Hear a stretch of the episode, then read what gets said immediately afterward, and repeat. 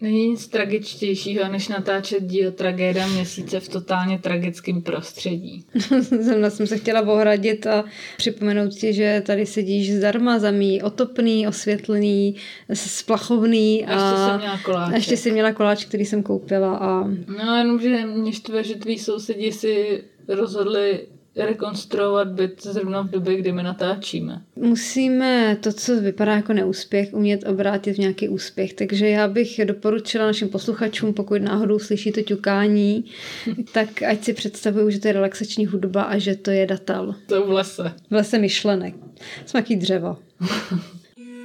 Ahoj, jsem Janina a jsem neúspěšná. Ahoj Janino. Ahoj, já jsem Týna a jsem úplně průměrná. Vítej, Týno. Společně jsme podcast na si rohlík, podcast o průměru a neúspěchu. Takže pokud toužíte potom, aby vás měli lidi rádi, nebo doufáte, že to jednou někam dotáhnete, tak asi nebudete ideální posluchačem našeho podcastu. Jestli ale rádi dostáváte nevyžádaný rady o tom, jak žít s neúspěchem a smířit se s průměrností, tak nás poslouchejte dál, protože je to zadarmo, takže co byste chtěli. Namaž si rohlík.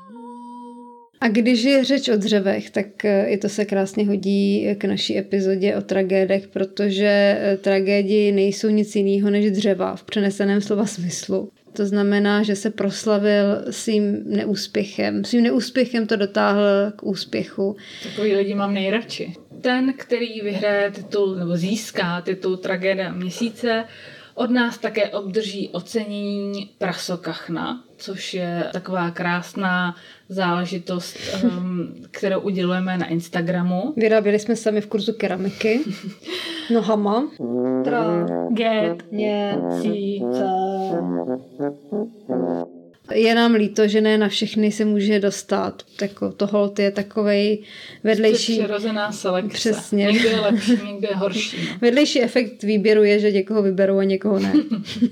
Ale přesto mám takovýho, jak bych to řekla, jaký čestný uznání, pro jednoho chlapíka, který se bohužel nedostal, protože jeho příběh je tak tragicky krátký, že vlastně nemá smysl z něj dělat jednoho z nominantů, ale ráda bych ho zmínila pro ty, co nás třeba slyší poprvé nebo poprvé slyší a tragéda měsíce, tak... Eh, Aby si udělali představu, o co se vlastně O co jedná. se vlastně jedná. Takový názorný příklad, jako když vám třeba pan učitel přinese nějaký vycpaný zvíře z kabinetu. Mm-hmm. A tohle je taky trošku o zvířeti, protože čestný diplom pro tragéda měsíce nezískává. nezískává. Jak se to může číst? Eh, pan Kevin Baden, australský herpetolog. Co to je?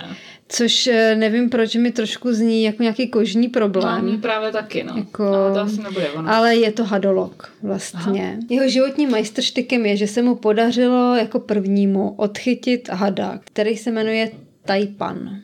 Mm-hmm, což je nějaký korálovec nebo jo. co. Což je jako super, že se mu to povedlo. Bohužel ten Taipan ho už tknul. Takže on sice dosáhl tohoto světového prvenství, ale záhy zemřel mm. na to už tknutí. Chudák. No, kdo s tím zachází, s tím také schází. Já říct nic jiného. Gratuluju panu Badenovi k úspěchu, ale zároveň si dovolím poznamenat karma, Kevine, karma. Krátka a dobře, pojďme si ve zkratce představit, o kom dnes uslyší. Jako v minulém díle jsme vybrali čtyři nominanty, z kterých pak vybereme jednoho vítěze. Je to naprostá schoda okolností, že stejně jako minulé se do výběru dostala, dostal jeden příběh z lodí. To nejsme vůbec nějak námořnicky zaměřený. Ani tím nenarážíme na nějakou novou archu potopu světa a podobně pozitivní myšlenky, kterými jenom sršíme. A potom taky bude příběh o muži, který je znám jako ten nejšťastnější, nejnešťastnější muž na světě. A také od dní, kdy Moně Líze stuhnul úsměv na tváři.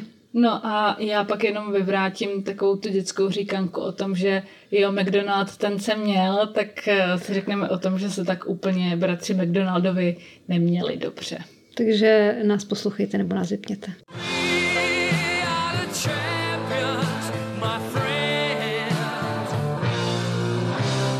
Doufám, že nás nebudeš už déle houpat a řekneš nám příběh o loďce.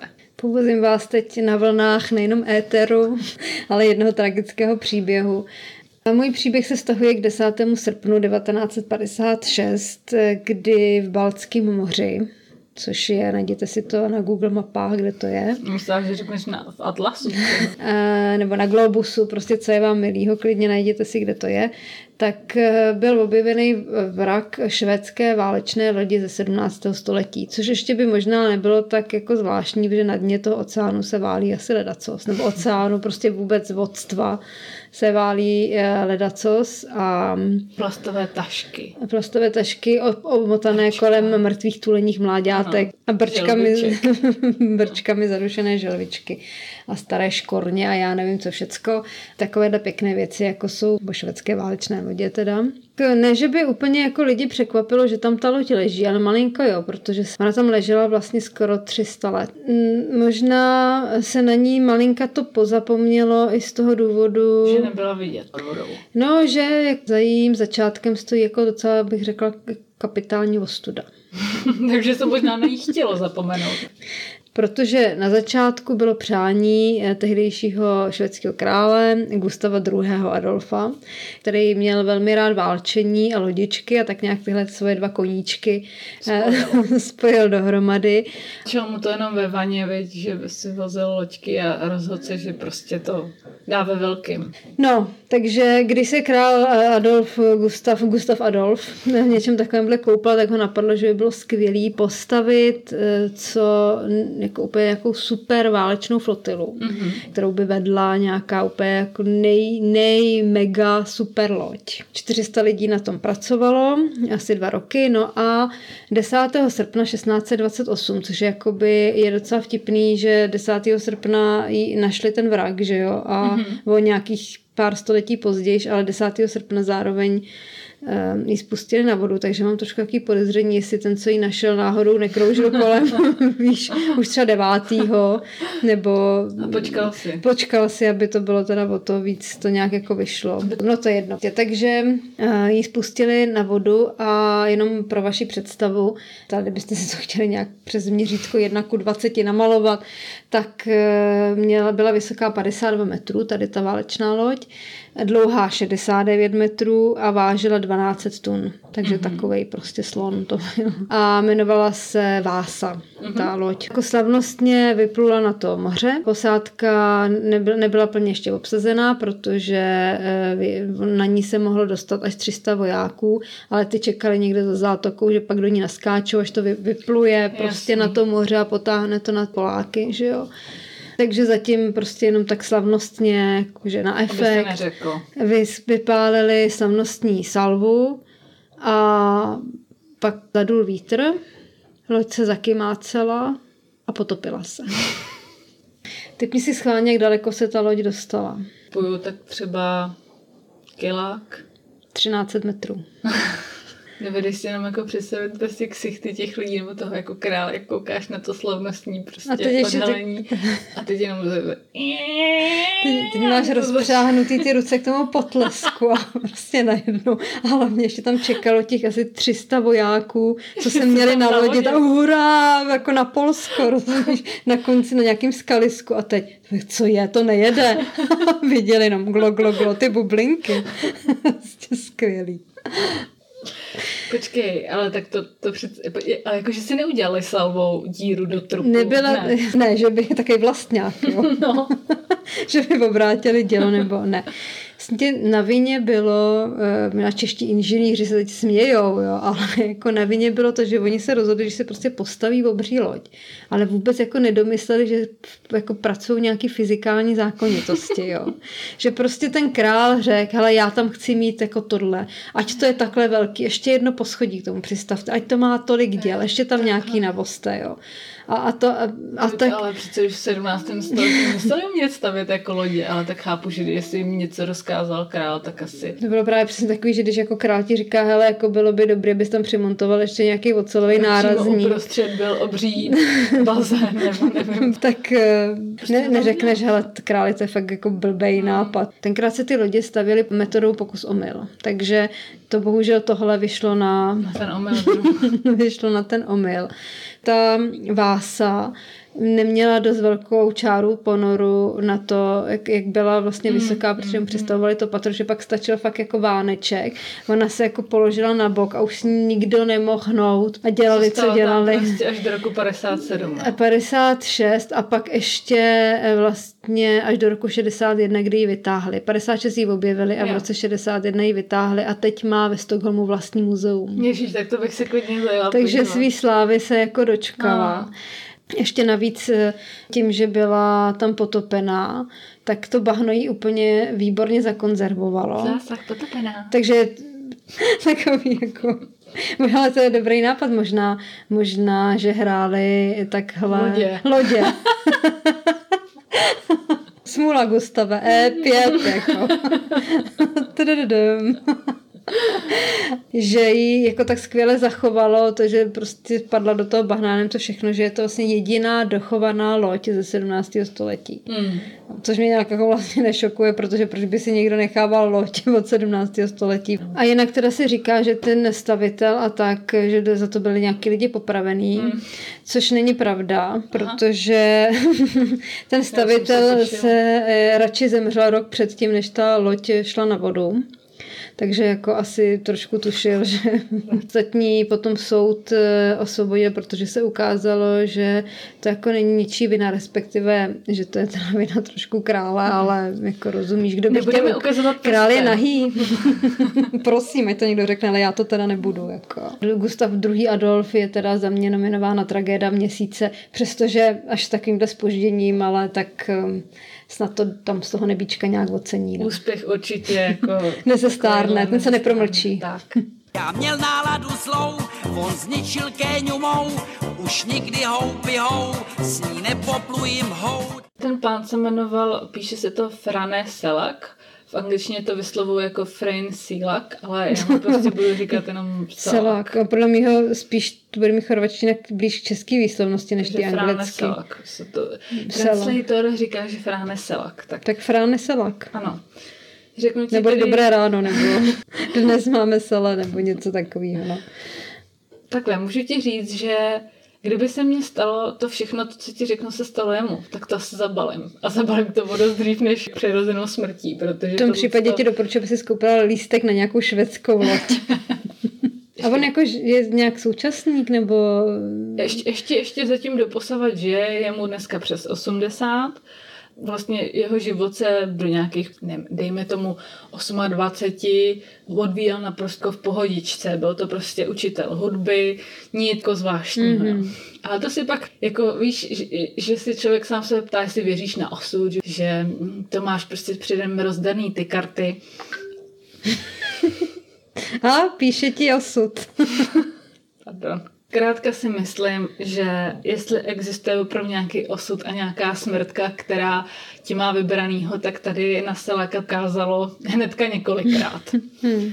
A je to teda jenom, jestli to správně chápu, není to někdo slavný, to prostě no, no nebo no name Ano, není, ano, ale je to prostě běžný občan, který je prostě pechfogl totální. Jo. jo. V roce 57 se mu stala taková první událost. Oni si tam trošku potom hádají o ty data, jestli to bylo 61, 62 nebo 57, ale dejme tomu tě, okolo prostě let z těch let. Selak jel ve vlaku Sarajevo Dubrovník No tak to chápu, že musím, to, už tuším, že jako cesty vlakem opravdu skýtají různá dobrodružství.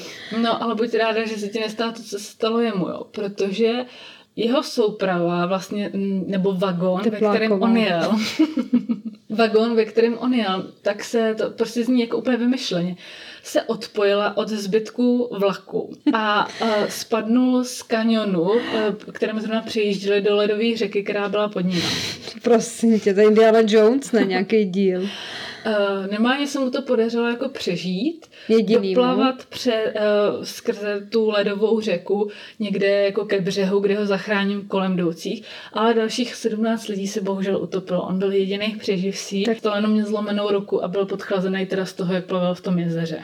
Mhm. Tak si řekneš, Hod smůla prostě, Mhm. neměl jsem zrovna jako štěstí. O pár let později, v roce 63, kdy mu bylo 32 let, se dozvěděl uh, zprávu z jeho rodiny, že jeho maminka je nemocná a prosila ho, aby za ní prostě co nejrychleji přijel. Tak jako zodpovědný syn hnedka sedám na letadlo, letím co nejrychleji. Jenomže všechny lety byly zabukovaný prostě ty nejbližší. No, a on, Naštěstí stále byl v Bystřině vagón.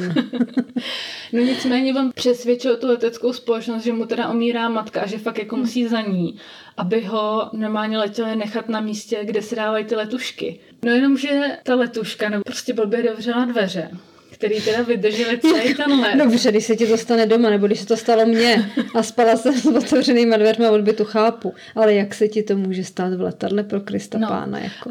Tam máš právě nějaký čidlo, ne, který pípá. Tak bylo to rok 63, jo, takže Aha, Bůh ví, jak takže to, jako to bylo. čidlo byla ta letuška. A těsně před přistáním, což je teda opravdu zázrak, že to vydrželo vlastně celý ten let, jo, se ty dveře otevřely a vycucli letušku a následně i tady našeho drahého Selaka prostě do vzduchu. Celý, le- Naštěstí měl padák v trenclích. celý letadlo uh, bouchlo prostě na zdar bazar, všichni mrtví, letuška mrtvá. Jenom on, a teď fakt to není nějaký blbý animák, spadnul do obří kupy slámy. což ho zachránilo, protože jak už klesali, tak, uh, tak už prostě nebyli tak vysoko, takže ten pád mohl prostě přežít a ta sláma to zbrzdila. A jo. to je fakt, to se fakt stalo? Jo. tohle to? jo. O další tři roky později, když už teda vyzkoušel tady Když vlak, neměl žádné kamarády, žádnou rodinu. vlak letadlo, tak se prostě rozhodl, že to zkusí autobusem. Mhm. No. Matka furt čekala, až dorazí teda, jo? Jak to skončilo? Autobus havaroval do řeky, umřeli čtyři lidi a jedině on to přežil. To už se začínali sedí okolo něj jako trošku od něj myslím. odstahovat. Ale Selak, přesedni si. Přesně, nebo že on si koupil jako... On jede, tak to sorry, já vracím jízdenku. já No, přesně počkám na takhle- další Přesně spoj. takhle on pak jako říkal, že to bylo, no, že, že všichni se od Hmm. něj jako odtahovali, že, že, že prostě špatná karma. Selak ví? Takže Jak se prostě říká. po té, co teda jako selhal vlak, letadlo i autobus, tak se rozhodl, že uh, už nenechá svůj život v rukou nikoho jiného, že si koupí sám auto a bude cestovat On si myslí, sám. že se to nemůže proměnit ve smrtící zbraň v rukou nepovolané osoby. No, hned při první jízdě mu začal mo- hořet motor a auto vybouchlo. Chtěl bych ti říct, že o tři roky si koupil další auto a stala se mu ta samá věc. Zkoušel koně třeba? No a teď jako si vím, že to už je prostě pátá věc, jo. No ale samý motory, víš, že kdyby možná Jsi měl chodit pěšky. Osedlal řekneš osla. možná. No. Jenomže takhle, on Když šel pěšky, tak se otevřela země, ne? Nebo co? Měl Jako... 22 let klid, nic Hmm. se mu nestalo. Jenomže potom ve stáří ho srazil autobus, když šel normálně po ulici. A zemřel. ne. Ale ten autobus zemřel. Sešrotovalo ho to. To už jako Na nevím. místě. Nicméně evidentně si potom koupil další auto. A stala se mu dopravní nehoda v A horách. rozhodl se, že bude jezdit s Ubrem. že někdy cestoval prostě v chorvatských horách, a kde to muselo auto strhnout jako ze skály, protože naproti němu jel nějaký obří tyrák, nějaký prostě magor v protisměru, takže on to auto musel strhnout. A teď pozor, jak se říká Indiana Jones, tak poslouchej, to je úplně neuvěřitelné. Pyramida. On padal s tím autem a normálně se mu podařilo z toho auta jakoby otevřít si dveře a za toho pádu se chytit nějakýho stromu, který byl prostě Ne. na tom útesu. Chytit se větve. To není, to a pak se nevěřím. chytil a to auto spadlo a naschledanou, ale on prostě to přežil. To neotevřeš, ne, to jako ten protitlak tam musí být nějaký, nebo no, nevím. to trvá asi dvě vteřiny, než spadneš. Tak ono to byla asi docela vysoká jako. Stejně nepadáš půl hodiny, ne, abys měla čas otevřít. tak třeba ještě jako zareagoval, než, než to jako začalo padat nějak jako hodně, třeba to ještě chvíli padalo z té skály, takže se snažil vyskočit, že jo, a prostě chytil se rychle nějakýho stromu, který tam byl. No nechce se mi tomu věřit, ti řeknu. No a pozor, tady po těchto To všecko ještě. neskutečných událostí, kdy teda jakoby přežil Zemřel v sedm smrtelných nehod. No, že já vím. V roce 2003 vyhrál milion dolarů v loterii. Takže jestli tady tohle to musíš přežít, aby si získal milion dolarů v loterii, tak jako asi si toho vzdám. To, mě to připomíná trošku uh, to podobenství o tom Jobovi z té Bible, ne? Tak Rozumíš, jako ženu mu zabil, děti mu zabil, úrodu mu sklátil a pak se mu jako odměnil, tak to bude asi něco podobného, Jako moderní zní to, zní, zní to opravdu velice stejně. Hmm. Samozřejmě potom, co vyhrál. Samozřejmě tím lidem už život nikdo nevrátí, co se tak nějak přikomejtlivý. Takhle, jestli si to opravdu vymyslel, tak je to stejně úplně skvělý příběh. Já si tuším, co udělal s tím milionem dolarů, to byly dolary, ne, kuny, nebo co to mají v Chorvatsku. No to nevím, ale hrál v dolarech. Tak no. no. tuším, že si koupil lístek na cestu kolem světa. že jo? To nevím, popravdě nečetla jsem, co s tím udělal, proč je za mě tragéd. Asi jako vlastně No si nemusíš vysvětlovat. nemusím nebo... vysvětlovat. Prostě se fakt proslavil s tím, ale úplně byl prosáklej neúspěch. Jo, jako fakt někdo se s tím narodí a neuděláš nic. Ten by měl mít podcast o neúspěchu, ne my, žabaři, opravdu. Třeba bude naším hostem. Nešiš, jen to ne. Pokračuj až 40 máš vrázky jak praded A potom ťa to zabije, lebo si trage A vidíš samé zátarasy Katastrofa sprevádza ťa ako paparazzi. A možno sa ti to zdá celé jak tragédia. A možno si len tragédia, je to lekcia. A dneska tady máme opravdu my sami takovou cestu kolem světa. ze, ze Švédska přes Chorvatsko eh, se dostáváme, doufám, že stále máte roztočený globus a sledujete prstíkem trajektorii, se dostáváme do eh, Francie a konkrétně do Louvru, kde visí... To je v Paříži. To je v Paříži, ano, správně. Vůbec nechápu, jak ti tu maturitu nemohli dát. kde visí teda co za slavný obraz v Louvru, když už jsi tak chytrá. Jak říkáme my Češi, Mona Lisa. Jsem se líbila, eh, zmíním situaci, ve které tady paní eh, Moně Líze eh, stunul trošku úsměv. Móně Líze. Moně, Moně Líze stunul jí tajemný úsměv. Bo nikdo neví, nad čím ona se přesně usmívá, že jo. Ale rozhodně si myslím, že jí zvedly trošku koutky eh, tady ta situace, do které se dostala konkrétně eh, v srpnu 1911. Víš, to je skvělý, že vlastně ona je tak slavná, že lidi chodí za ní a ona nemusí chodit nikam. Dobře, jako pověz se taky někam a lidi za tebou budou chodit. Jako, a usmívej se u toho hlavně. Ale co se stalo Moně 21. srpna 1911 zmizela. V té galerii si toho všimli až eh, další den, protože tohle bylo pondělí. Já jsem si říct, jestli tam nebyl víkend nějak. Bylo zavřeno, mm. takže si to nikdo nevšiml, až teda jako ten další den. No to někdo nám odvrtává zrovna nějaký um, háček na, na obraz. A ještě jako tím stylem, že někdo řekl, hele, nevysela tady, eh, nevysela tady ten obraz od toho Da Vinciho.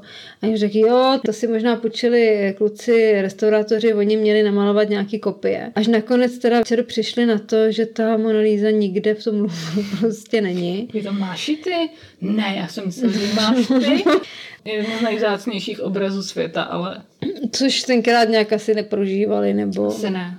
Nevím, jestli jsem správně pochopila informaci o tom, že eh, policejní prezident nebo ředitel, když se dozvěděl o tom, že Mona Lisa zmizela, že nechal udělat kopie eh, 6,5 tisíc fotografií s jejím obrazem Já a, myslela, roz, že to nakreslila, pověsila, aby si to nevšimli. a rozeslal je s otázkou, jestli ji někdo neviděl. jako možná jsem tu informaci blbě pochopila, ale ta představa se mi teda každopádně líbí. Super mi přijde, že nějak to, že lidi se chodili dívat na to prázdné místo po té Moně Líze. Takový trošku český to je tady Mm, ta jo, to je reakce. pravda, no. No možná nejsem ani daleko od že mezi nimi mimo jiné prý byl i Franz Kafka a Max Brod. Kámoši z Prahy prostě vyrazili podívat se na vlastně takový konceptuální umění. Kavka že? pak napsal zámek, ne? No a teď policie se pustila do nějakého pátrání. Samozřejmě tady s tím spožděním, jako nebylo to úplně jednoduchý a navíc ještě se pustila úplně po špatných stopách. Mimo jiné zatkla Pabla Picassa a, a Apolinéra. Což kromě toho, že to byli teda význační umělci, tak to byli taky takový kámoši z mokrý čtvrti a zjevně prostě tak nějak ve svým avantgardním smýšlení si dovolili ledacos a něco z toho bylo, že oni v tom Louvru fakt kradli. Protože měli jednoho známýho, který jim uh, od tamtud z té galerie přines několik iberských sošek. Mhm. Prostě nějaký starověký sošky. Eh, Prej, aby dokázal, že není těžký z toho Louvru něco ukrást, ale myslím si, že to spíš byl takový možná hec nebo něco mm. takového. A Picasso je válel někde v ateliéru, je snad i... A, a teď samozřejmě, když se provalilo tohle, to, že policie jim je nějak na stopě, nevím přesně jak, jako, nebo oni možná se s tím úplně netajili, tak prý spanikařil, že jo, teď přišel do toho ateliéru, kde totální bordel prostě různých inspirací. Takže tam s Apolinérem prohledali, našli nějakou sošku, strčili ji do kufru a rozhodli se, že ji hodí do scény. Nakonec eh, teda eh, ji doručili někam do redakce, aby časopisu, aby anonymně ji vrátila do muzea. To je ale náhoda se divit. Eh, No, prostě každopádně, i kdyby nic ne, jako neukradli, tak na základě tohohle by ty policajti museli být fakt růžový panter, aby hmm. si jich nevšimli, že jo. Takže je teda předvedli na služebnu. Picasso po, popisuje, že když tam přišel, tak Apollinaire prej byl úplně bledý jako křída. Totálně vypadala jako zhroucená troska a Picasso tvrdil, že ho nezná. A toho teda propustili Pabla. No ale Apolinér asi pět dní strávil eh, ve vězení. Tohle to se pátralo. Mezi tím v nedalekém bytě v, v, v ulici Le Hopital St. Louis Vyslovuji to dobře. Ne, ale to nevadí. Kufru ležela Mona, Mona Lisa. Ale Nebo nějaký truhle. Schovávali tam chlapík, o jehož jméno podle mě většina lidí vůbec nikdy neslyšela. A to právě proto je nominována tragéda měsíce, protože se mu povedl lup století. Přesně, krády století a nikdo tě Ale ani nezná. nikdo tě prostě vůbec nezná. Jmenoval se Vince, Vincenzo, píše se to Perugia, takže asi Perugia, to je Tak je to italsky. italský jméno, co zní Vincenzo. Vincenzo asi bude jistě, to jako Hmm. to bych ještě odhadla Vincenzo, jak se jmenovala i Dejdar. Vezmu se se, no, ale takže to mám naposlouchaný, ale Perugia bude to asi Perugia. Hmm. Eh, Který eh, teda, ale ještě ten způsob, jakým ho ukrad, jo, to je prostě jako Opravdu ta drzost se někdy vyplatí, že je dobrý No dojít si někam středem a lidi nevnímají to, co děláš. Hmm. Jo. On nějak v tom muzeu trošku pracoval, trošku, jako Že nebyl úplně neznámý v obliči. ty, ty informace, co tam přesně dělal, malinka to každý tvrdí něco jiného, ale víceméně se nejvíc shodují na tom, že pomáhal skláři, že se tam něco zrovna opravovalo nebo hmm. Nestouroval, že byl nějaký sklářský pomocník, asi takový trošku budiš k něčemu a přidavač, ne, nebyla prostě, nebyl to úplně nejúspěšnější člověk na světě a e, takže tam jako pomáhal, takže nebylo těžké se do toho muzea dostat. E, už den předtím, pak se tam někde schoval a vlastně tam přenocoval a druhý den, když bylo to muzeum zavřený, což on věděl dopředu, že, nebo nejenom on, tak normálně přišel do té místnosti s tou monou, sundal jí z hřebíku a odnesí. Protože tenkrát ještě nebyly poplašný zařízení, žádný alarmy. Takže prostě jenom nějaký hlídač, jo, který někde chrápal, Bůh jestli byl vůbec Čau, jako v práci. bro. Jako Vincenzo. Vincenzo jako odkráčel, jo. Jak samozřejmě je totálně tragicky, že ukradneš něco takového, jo, protože to je jako neprodejný, co s tím, prostě komu to chceš nabídnout, nebo kdo by to koupil, tak, takhle našli by se lidi, kteří by to koupili, ale jak to chceš prodat. Takže on s tím teda odešel o těch pár ulic dál, kde jako bydlel, nikomu to vůbec neřekl, ani svoji nějaký milence, která tam chodila za ním, co, co jako má doma. Vůbec by na ní nepřišli stopa vůbec žádná, až o dva roky později, teda najednou v Itálii, nějakému italskému obchodníkovi s uměním nebo nějakému starožitníkovi přišel dopis, podepsaný nějakým smyšleným jménem, který se pak ukázal, že patří tady Vincenzovi, že má pravou um, Monu Lízu a že prostě by mu ji prodal. A chtěl za to půl milionu lir, což nějak odpovídalo eh, 130 kilům zlata, což je prostě nějaká strašná horda. A že o tom nesmí říct policii. Takže to je přesně to první, co ten chlapík Jo. udělal. Jako, V tomhle je blbý, že máš jenom jednu šanci, že jo? Že No. prostě mm, řekneš, nekontaktujte policii, ale v momentě, kdy to ten člověk udělá, tak máš smůlu, no. Tak si skončil. podle mě i tomu eh, starožníkovi bylo jasný, že tohle pro něj vůbec nemá smysl nějak riskovat, že jo? No. Takže on ještě teda eh, kontaktoval přes nějakého prostředníka, není to úplně nějak podstatný ty detaily, každopádně policie se o tom dozvěděla. On teda se domluvil s tím Vincenzem, že ten eh, obraz přinese, aby potvrdil jeho pravost. No a tím teda se potvrdili pravý pachatel a oni ho zabásli. Tech. Takže vlastně dva roky nikdo nevěděl, kde, ta, Ne. kde ten obraz je. A teď ani se vlastně nikdy pořádně nevysvětlilo, proč on ho vzal, jo? protože on Mohl? zřejmě, mm, bo jako jasně, mohl. A možná, že to bylo i z nějakého plezíru, kdo ví. Jo? On pak tvrdil, že to bylo kvůli tomu, že chtěl ten obraz vrátit do Itálie, kam patří protože ho namaloval přece Ital. Hmm. A nějak jako nepostřehl, že ten Ital ho mezi tím prodal francouz, francouzskému králi, takže to normálně, že jo, jako kšeft, jako, jako Takže to úplně neplatí, ale to Bůh ví, jestli to tak bylo nebo nebylo. Pak se nějak spekuluje, že se to objednal nějaký jiný takový překupník s uměním, že podle toho chtěl malovat kopie, který chtěl prodávat jakože údajné Jo, originály. jo, jo. Ale už ten originál nechtěl tak zbyl tadyhle Vincenzovi a on nevěděl, co s ním, tak prostě se rozhodl po těch dvou letech, že ho zkusí střelit sám, čímž teda jako eh, se provařil.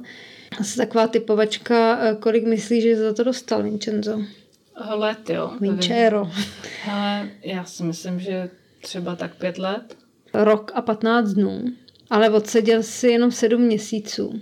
A pak ho pustili. Pak ho pustili a on se vrátil do Francie, kde údajně snad eh, prodával barvy, což mi teda přijde docela jako vtipná schoda okolností. No a pak si v tichosti nenápadně naprosto bez nějaký pompy zemřel.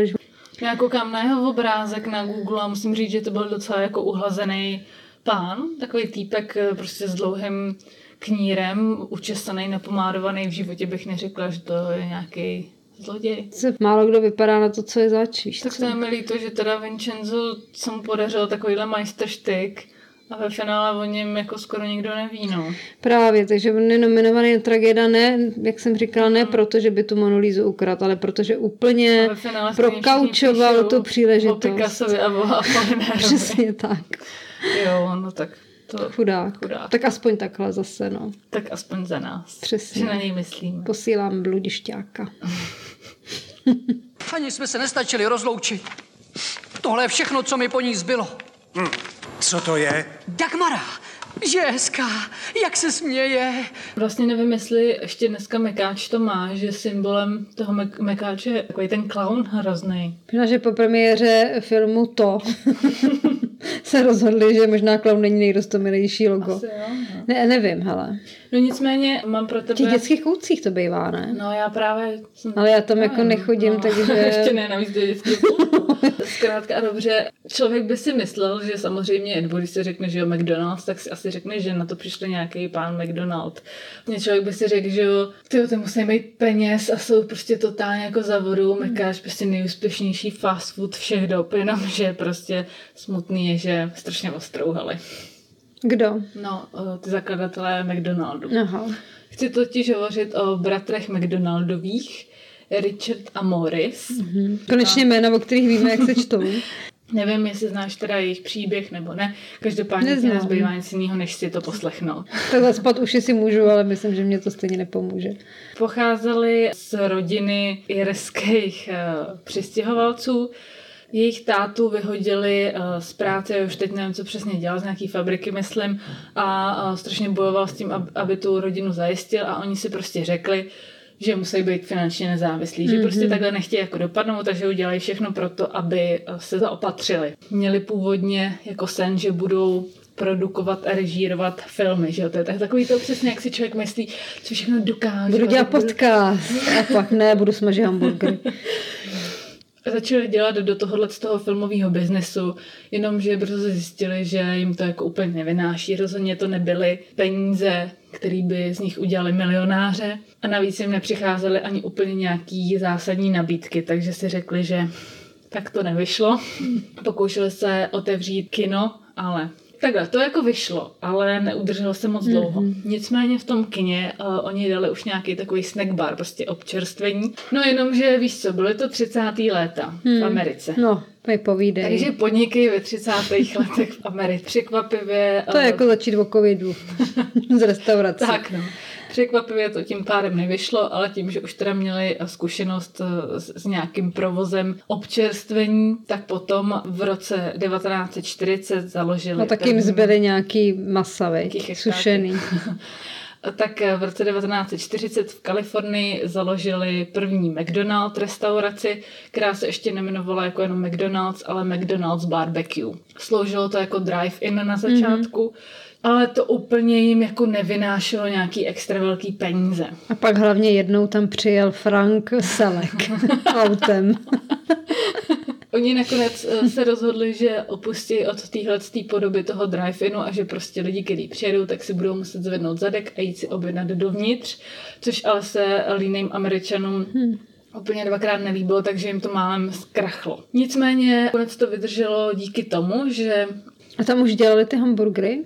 Oni vytvořili zrychlený způsob přípravy jídla. Ti to jídlo nebudou připravovat 30 minut, ale že ho dostane za 30 vteřin. A ještě navíc za nízkou cenu, že jo. Jako tím, že to rozložili prostě a la Ford, jo? Nebo v tom byl ten Ford. A zrychlil tu výrobu tím, že do té doby se auta vyráběly stylem, že jedno auto si montovala a on z toho udělal montážní linky, že jo? Jo, Jedna jo. jela dveře, druhá jela podvozky Jo, jo. a pak to někdo smontoval. Jo. Tak tohle vlastně byl úplně stejný Jo, způsob, de facto jo? prostě byl, byla stanice, kde si jich měla šest, Jakože tam tím to zrychlil, jsem jo, myslela. Přesně, přesně Jo. tak. No a vlastně ten Richard, ten jeden z těch bratrů, byl tím pádem prvním kuchařem, který vůbec u toho mekáče pracoval. Se tomu dá říkat kuchař. Všechno, všechno jako probíhalo skvěle, ta restaurace byla jenom v San Bernardino, což ještě bude důležitý. Mm-hmm. Oni se soustředili na menu, který mělo jako de facto strašně málo položek, jo. Že to nebylo prostě menu o 30 položkách, ale vlastně, když už provozovali ten drive-in, tak zjistili, že prostě nejlíp jim frčí hambáč. Jo, ještě to jenom mimochodem, mm, už jsme v roce 1948, No, to skáčeme.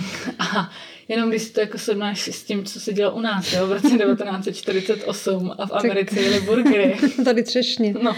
Oni měli za cíl, že vydělají 1 milion dolarů ještě předtím, než jim bude 50. Symbolicky vlastně do té doby, kdy se ten otec No, dostal do háje. Hm. Po, rozhodli se, že tak prosperují, že otevřou další pobočku v Arizoně, což se stalo v roce 1953. A o rok později potkali um, takového, bude to znít jako blbě, osudového muže, ale je to tak, jmenoval se Ray Kroc. On měl tři dcery. nejsiš a vůbec, tetu. nejsiš vůbec mimo, Tak měla protože sice, sice se Krok narodil v Americe, kousek od Chicaga, ale jeho máma pocházela z Čech. Tatínek byl Paní Američan. Hrášková se jmenovala, nebo Hrachová, tak nějak. A on ten krok původně prodával mixéry. Oni si od něj objednali a mm, protože ten biznis mu moc jako nešel, tak mu přišlo zvláštní, že si někdo objednává hnedka šest jako nějakých mixérů nebo něco a rozhodl se, že tu zakázku jako vyřídí osobně. Tak se vlastně potkal s těma bratrama a byl úplně naprosto jako uchvácený tím fast foodovým systémem a jak to šlapalo. No a začali spolupracovat. Ten Ray jim vlastně začínal pomáhat v rozšiřování těch mekáčů postupně napříč státama. Tady se to trošku liší, že vlastně někde se to interpretuje tak, že on vlastně může za, za, za tu franšízu jako takovou. Hmm. Někdo říká, že už to měli rozjetý ještě předtím, než se s ním potkali. Každopádně on jako významně přispěl k tomu, že ten mekáč fakt byl de facto skoro všude. Hmm. Akorát mi přijde celkem vtipný, že on sám si bral jedno nebo přes procento zisku, zatímco McDonaldi bral- brali půl, půl necelý procento, jo. ale dobře. Slevo na mixéry. Možná dal. Tomu Rayu, Rayu Krokovi děčíme v uvozovkách za ty mekáčovský oblouky. Ty s těma přišel on původně. Vypadá jako jeho obočí, nebo... On byl dobrý jako manažer a pomáhal jim expandovat do těch dalších Mhm. mm-hmm. států. Například mimochodem třeba napsal dopis Waltu Disneymu, jestli by jako nešlo, aby prostě otevírali pobočku v Disneylandu, protože jen tak by the way se s kámošem uh, Disneyem znal z první světové války, ale tak jako z přátelských vztahů. A nakonec, protože prostě ten krok byl jako vychytralý a všechno, tak se od nich rozhodl uh, t- tu společnost odkoupit. Oni s tím souhlasili, protože řekl, že on je vyplatí za asi 2,7 milionů dolarů a že po zdanění vlastně každý obdrží jako mega. Jim to připadalo jako dobrá cena, že jo? tenkrát. Hmm. A on ještě vlastně ten krok řekl, že potřeboval prostě to jméno McDonald hmm. a ty oblouky, které už se staly ikonický. Takže i tu značku od nich koupil. Prostě, no jasně.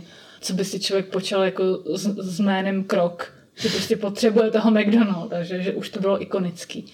V té smlouvě původně měla, měla být jako i přednostní právo na tu úplně první původní restauraci hmm. v tom San Bernardino, o kterou ten krok strašně stál. Jenomže ty bratři McDonaldové jí z tohohle z toho vyškrtli. A jeho to strašně, ale strašně jako rozlítilo. A, Se chtěli nechat na památku, jo? Nebo... Oni radši řekli ty bratři, že dávají ten provoz majetek a všechno zakládajícím zaměstnancům. Víš, co normálně udělal? Zapálil. To je prostě totálně jako fakt česká krev se ne, nezapře, jo. Normálně na schvál otevřel novou restauraci Mekáče Vedle. poblíž původního. Protože ty bratři ztratili, mm, prostě nějak se Trošku taková babišovská strategie, nechci nepohlídali se jako právo na to jméno, nebo nevím, jestli jim to nepřipadalo důležitý, jako nevím. Takže vlastně oni nemohli ani se jmenovat jako McDonald, jo? že si to zase asi... Oni si museli přejmenovat tu svoji původní restauraci na The Big M. Mhm. Mm-hmm. Chápeš, jaký to musí být, že chodíš do práce, teď čumíš prostě na to Svoje jméno. svoje jméno a víš, že tvoje původní restaurace je úplně jinde a musel si ji přejmenovat. Big M se zavřel po šesti letech, protože ho Mekáč totálně rozcupoval, že ano. A zavedl na menu Big Mac. Čímž to úplně zmátnul. Vlastně největší jako podpásovka tady po těchto těch všech věcech, když už ne tohle, tak pro ty McDonaldovi bylo, že ten krok se začínal titulovat, že je zakladatel té mm-hmm. sítě restaurací. Že vlastně napsal v 70. svoji autobiografii a nazval to jako The Making of McDonald's. a co, co je jako vlastně jako ultra tragický, speciálně Že tam pak pro- pracovali jako zaměstnanci, ne? speciálně teda pro dědice jako eh, těch bratrů, mm. Že kdyby teda v roce, nevím, 60 něco, ten výkup jako se neodehrál, tak Takže to má jako obří hodnotu. samozřejmě někdy v roce 2012, nevím, jak to Objem toho jmění, nebo Jako- hodnota. Jako to, co ty vlastně dostáváš, jo, je prostě 305 milionů jako dolarů, že by člověk jako dostával Jo, jo, jako rentu, jasně. jako ty dědici, jo, dědicové. Tři roky teda poté, co teda prodali biznis tomu Krokovi, ty bratři, tak jeli někdy, někdy prostě v New Hampshireu, v Manchesteru, zahlídli tam teda mekáč. Takže teda Vyskli výlohy. a zjistili, že to je prosím tě jako ulici od jejich vlastně dět, jako domova, kde vyrůstali jako děti. Mhm. Tak si tam teda šli podívat a nejenom, že teda museli čekat jako ve frontě, ale ještě se museli to jako žrádlo zaplatit, že jo.